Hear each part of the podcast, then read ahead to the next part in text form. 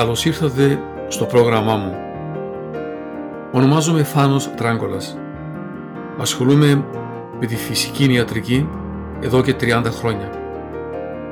Είμαι πιστοποιημένος φυσικοπαθητικός, διατροφολόγος, βοτανολόγος και βελονιστής κινέζικης ιατρικής.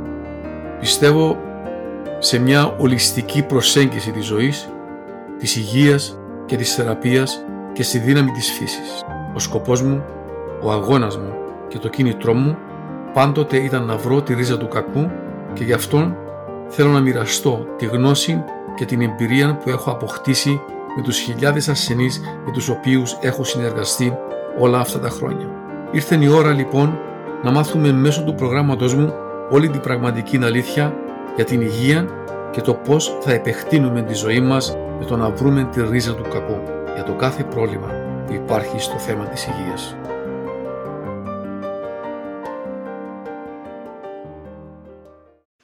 Σήμερα φίλοι μου θα μιλήσουμε πόσο σημαντικό είναι το γάλα της μάνας.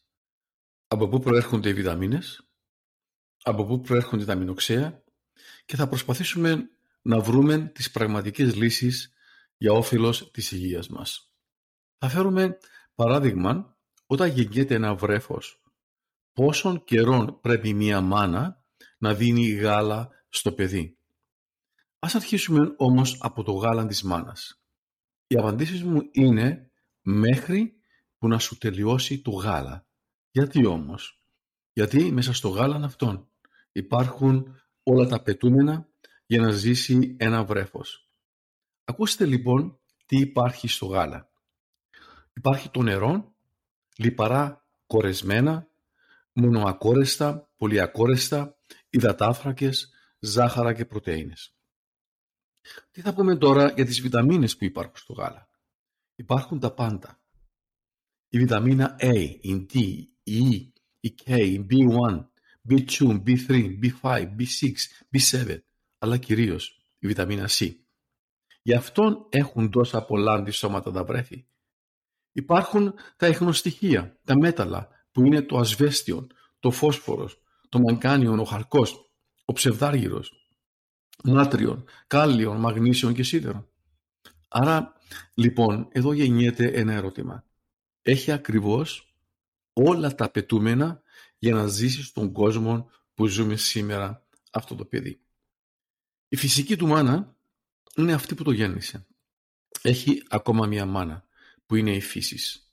Άρα λοιπόν ένα παιδί που γεννιέται φέρνει μαζί του όλες τις απαιτούμενες βιταμίνες όπως το νερό, τα λιπαρά, τις πρωτεΐνες, τις υδατάθρακες, βιταμίνες, μέταλλα, αντισώματα που μόνον τα ωφέλη του μητρικού γάλακτος είναι η ιδανική τροφή που περιέχει όλα τα συστατικά για την ανάπτυξη ενός βρέφους.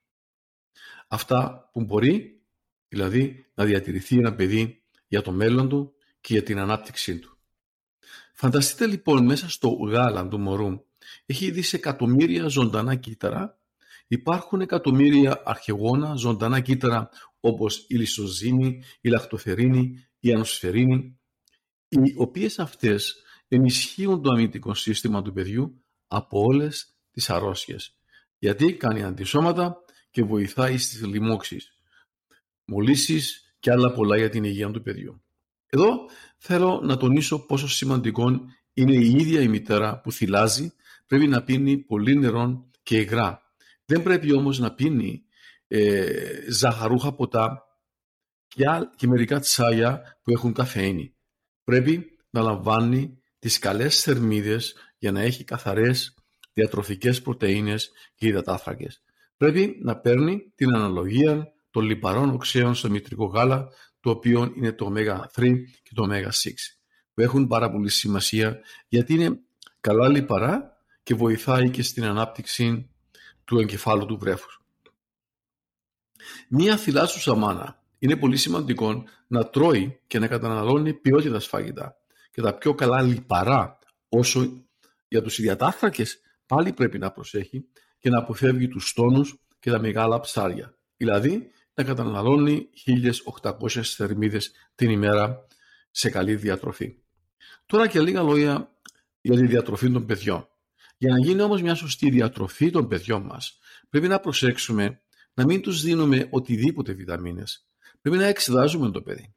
Να δούμε εάν τις χρειάζεται.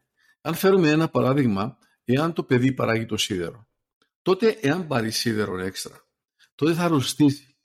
Εάν τώρα ένα παιδί είναι υγιές και το σώμα του παράγει κανονικό ρυθμό όλες τις βιταμίνες και τα φαγητά τα οποία παίρνει, συμπληρώνει όλα τα απαιτούμενα που χρειάζεται το σώμα. Τότε δεν χρειάζεται να παίρνει βιταμίνες. Αλλά το τονίζω, δεν είναι μόνο τα παιδιά, αλλά και για τους μεγάλους. Ποτέ μας να μην παίρνουμε οτιδήποτε εάν δεν ξέρουμε ότι το χρειαζόμαστε. Εδώ πρέπει να διερωτηθούμε από πού προέρχονται οι βιταμίνες και με τι κατασκευάζονται. Εάν τώρα κατασκευάζονται από τα φρούτα, σχεδόν όλες οι βιταμίνες, εκεί μετά μας συμβουλεύουν και μας λένε να πάρουμε καψούλα σε χάπια, εκεί θα βρούμε τις βιταμίνες στα χάπια. Τότε πρέπει να προσέξουμε με ειλικρίνεια για να βρούμε αν αυτό είναι σωστό ή λάθος. Γι' αυτόν συνιστώ και σε παιδιά, αλλά και σε μεγάλους, πρέπει να γίνονται εξετάσεις εάν είναι σε χαμηλά στο επίπεδο που δεν ανταποκρίνεται το σώμα, τότε εκείνη που πρέπει να βοηθήσουμε το άτομο να του δώσουμε τις βιταμίνες που χρειάζεται. Και αν πραγματικά το χρειάζεται το σώμα, θα ενεργοποιήσουμε τις βιταμίνες που αποτελούν συστατικά ενζήμου και να τελοποιήσουμε και να ρυθμίσουμε τον μεταβολισμό. Τώρα, εάν αρχίσουμε να παίρνουμε από όλο το βιταμίνο δίθε για να βοηθήσουμε στο ανασωπητικό μας σύστημα, τότε μετά από μερικά χρόνια μαθαίνουμε το σώμα μας με τις πολυβιταμίνες και μετά το δικό μας το σώμα τι γίνεται; Τεμπέλικο και δεν μπορεί να αποδώσει τις δικές του τις βιταμίνες που το ίδιο το σώμα παράγει. Εκεί είναι που προέρχεται η αντίστροφη μέτρηση. Μας επιτίθονται τα ίδια μας τα βακτήρια και διερωτάμε εδώ τι ρόλο παίζουν τα φρούτα και όλα τα άλλα τα φαγητά που από εκεί κατασκευάζουν όλες τις βιταμίνες; Τα οποία τρώμε που εκεί λέμε ότι το κάθε φρούτο, το μήλο έχει βιταμίνα C, A. Το τονίζουμε ότι έχουν υψηλή περιοχτικότητα σε φυτικές ίνες. Έχουν θερμίδες, η μπανάνα, περιέχει και το σταφύλι και το πορτοκάλι και το πατζάρι, σπόρους του ταφυλιού κλπ. Περιέχει A, B, C, E και άλλα πολλά. Εκείνο που θέλω να σας πω ότι αν παραδείγματος χάρη το λεπτό έντερο δεν λειτουργεί κανονικά, που είναι υπεύθυνο για να αφομοιώσει τις βιταμίνες που τρώμε και από τα φαγητά, αλλά και τις βιταμίνες που παίρνουμε, γιατί από το λεπτό έντερο γίνεται η πέψη. Ακριβώς χωνεύονται και αφομοιώνονται όλες οι θρεπτικές ουσίες και μεταφέρονται μετά σε όλο το σώμα και το λεπτό έντερο δημιουργεί την αλκαλική του αλκαλικού περιβάλλοντος και απορροφούνται στα αντιχώματα του εντέρου.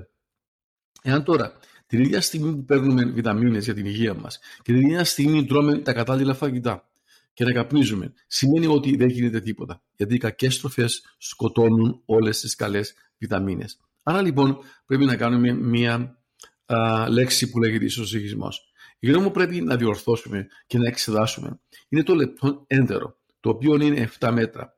Και αυτόν, εάν είναι υγιές, τότε να τρως όλα τα φρούτα, τα φαγητά και από εκεί θα παίρνεις τις καλές βιταμίνες που είναι 100%. Αυτά που σας προσφέρει η φύση και το σύμπαν.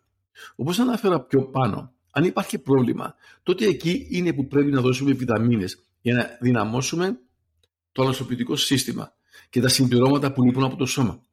Τώρα, όταν κάνουμε εξετάσεις και θέλω να αναφερθώ στην B12 και αυτή είναι στα υψηλά επίπεδα, τότε τι πρέπει να κάνουμε; Πρέπει να συνεχίσουμε να παίρνουμε B12 Όμως, όταν έχουμε χαμηλά επίπεδα αυτή τη βιταμίνα, τότε γιατί λέμε ότι πρέπει να τρώμε καρύδια, φιστίκια, αυγά, βρώμη, ρύζι, λάχανα, πεπόνια, σηκώτιν και μαγιά που παράγουν την B12 και προσέξτε, και όταν είναι σε υψηλά επίπεδα, λέμε σταματήστε να τρώτε αυτά τα φαγητά που ανάφερα πιο πάνω. Άρα λοιπόν είναι σημαντικό να κάνουμε τις απαιτούμενες εξετάσεις για να δούμε εάν έχουμε έλλειψη βιταμινών και αν έχουμε τότε θα σας δώσουμε μια δίαιτα πρώτα την οποία θα υπάρχουν αυτές οι βιταμίνες στα φαγητά τα οποία έχετε έλλειψη.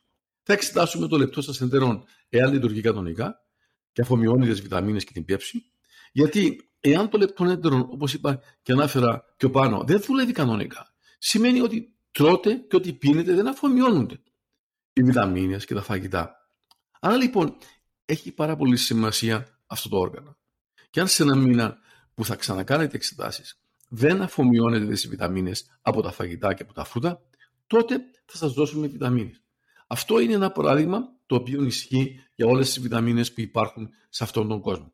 Θέλω να τονίσω ξανά ότι δεν είμαι εναντίον στις βιταμίνες. Εάν το σώμα μας τις χρειάζεται, θα το φωνάξει μόνο του. Θα μας δείξει τα συμπτώματα και εκεί θα καταλάβουμε εάν χρειαζόμαστε ή όχι. Γιατί αν συνεχίσουμε να αγοράζουμε τις βιταμίνες όπως αγοράζουμε τα φρούτα μας και τα αρχανικά μας, τότε σε λίγο καιρό θα έχουμε ένα κουτάκι όλες τις βιταμίνες και δεν θα χρειάζεται να τρώμε αυτά που έχει η φύσης, αυτά που δημιούργησε η γη μας. Σας ευχαριστώ που με ακούσατε.